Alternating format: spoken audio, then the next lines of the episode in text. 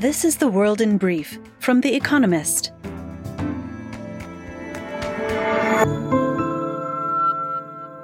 Our top stories. The Democrats retained control of the Senate after Catherine Cortez Masto was elected for a Nevada seat. That gives the party 50 seats in the upper house, with only Georgia, which has gone to a runoff, still to declare. Ms. Cortez Masto beat Adam Laxalt, a Donald Trump endorsed Republican, emphasizing what a torrid midterms the former president's picks have endured. The result followed that in Arizona, in which Mark Kelly, the Democratic incumbent, beat Blake Masters, another Trump endorsee. The Republicans, however, still look favorites to flip the House of Representatives, although with a smaller majority than they had originally hoped for. With some vote counts proceeding at a glacial pace, the full results for the lower chamber may not be known for days. Israel's president, Isaac Herzog, gave Benjamin Netanyahu, a former prime minister, a mandate to form a new government. In an election on November 1st, a pro Netanyahu bloc won 64 out of 120 seats in the Knesset. Mr. Netanyahu's government is expected to include far right and religious parties, including the Jewish Power Party, led by Itamar Ben Gvir, an extremist long excluded from mainstream politics. Turkey's vice president, Fuat Oktay, said an explosion in Istanbul, which killed six people and injured more than 50, was thought to have been a terrorist attack carried out by a woman. Videos show flames and a loud bang on Istiklal Avenue, a shopping street which is popular with locals and tourists. Ukraine's president, Volodymyr Zelensky, said in his daily address that authorities in the city of Kherson had discovered thousands of mines and shells left by Russian troops, who withdrew on Friday. Much of the city's critical infrastructure was also destroyed, and supplies of bread and medicine are running out. Russia announced that Henichesk, a town 180 kilometers away on the Sea of Azov, would become the temporary administrative capital of Kherson province. Vladimir Putin, the president of Russia, and Ebrahim Raisi, his Iranian counterpart, held a phone call to discuss political, trade, and economic cooperation between their countries.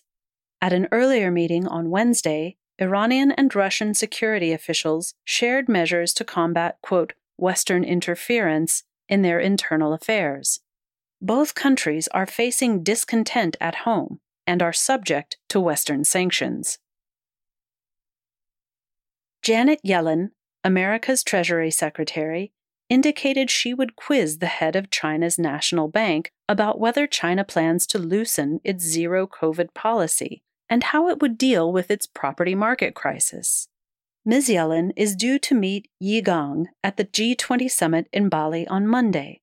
China recorded nearly 15,000 new COVID infections on Saturday, a hefty caseload by its recent standards. And fact of the day 18. The voting age in Malaysia. The threshold was lowered from 21 last year, giving 1.2 million more young people the right to vote on November 19th.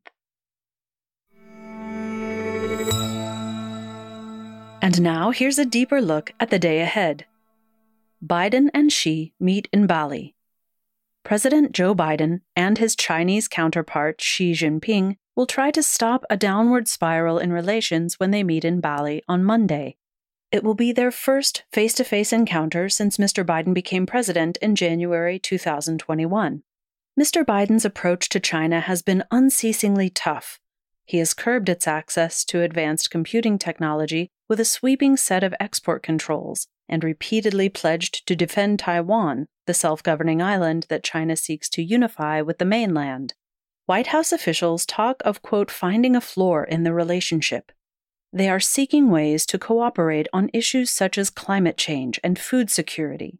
But Chinese officials demand that America give ground on Taiwan and technology exports before they discuss other issues. Mr. Biden says no concessions will be made at the meeting. He wants to talk about, quote, red lines on both sides. Even that would count as progress.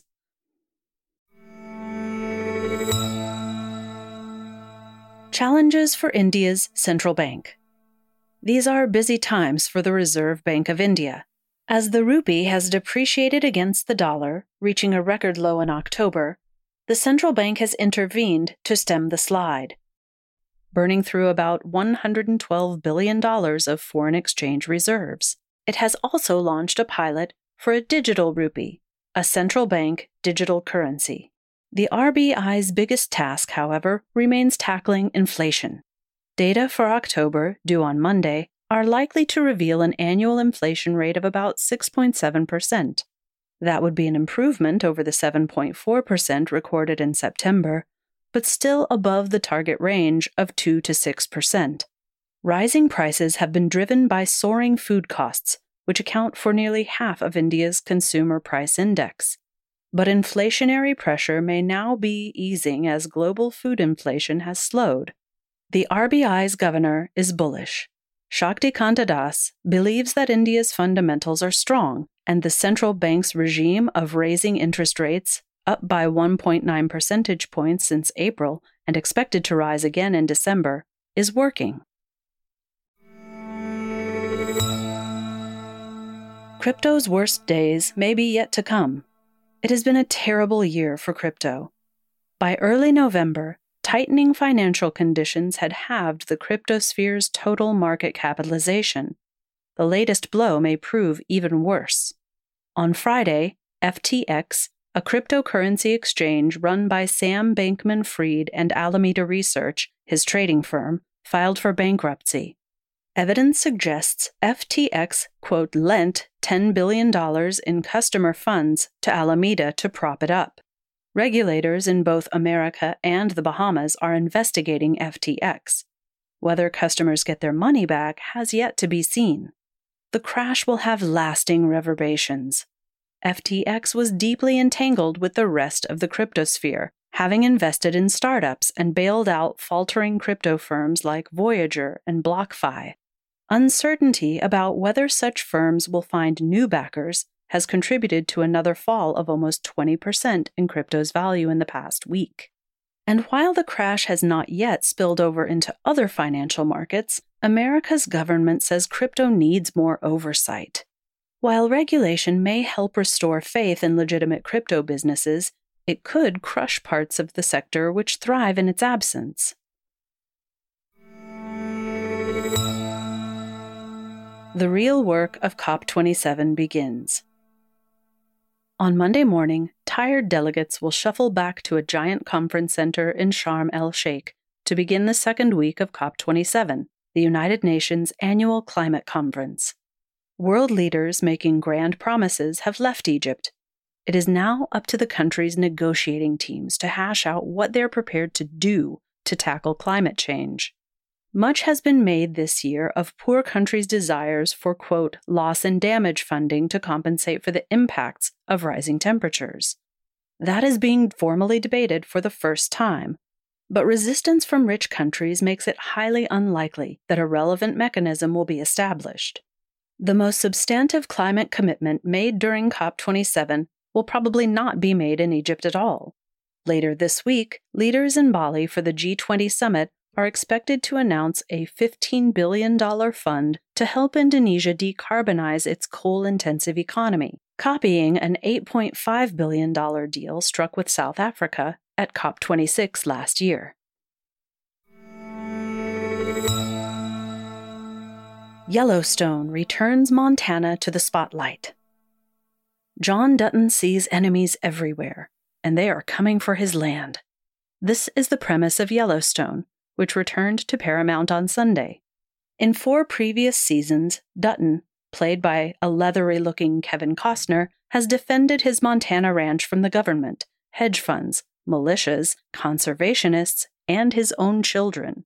Horses and cattle may be how the West was won, Mr. Costner growls, but death and taxes is how we're going to lose it. Some of the Dutton's defense is done with assault rifles, but the family deploys ruthless realpolitik on par with Succession or House of Cards. This fifth season will see Dutton become governor of Montana. The show explores the state's real politics too, such as the growing pains of its towns expanding into wilderness. Yellowstone is so popular that Taylor Sheridan, its creator, is planning two historical prequels 1883 and 1923, and a Texas spinoff. Giddy up. Daily Quiz Our baristas will serve you a new question each day this week. On Friday, your challenge is to give us all five answers, and as important, tell us the connecting theme. Email your responses and include mention of your home city and country by 1700 GMT on Friday to quizespresso at economist.com. We'll pick randomly from those with the right answers and crown one winner per continent on Saturday. Monday. Which painter, a close associate of the writer Lytton Strachey, was portrayed by Emma Thompson in a 1995 biopic.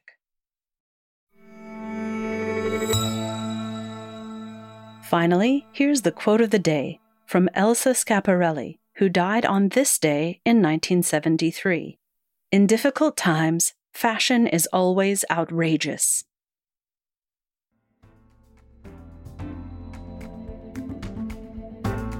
That's The World in Brief from The Economist available three times every day of the week. You can also hear interviews and analysis from our journalists, including our current affairs podcast, The Intelligence, on your podcast app. And subscribers to The Economist have access to each week's full edition in audio. Just download the Economist app to start listening.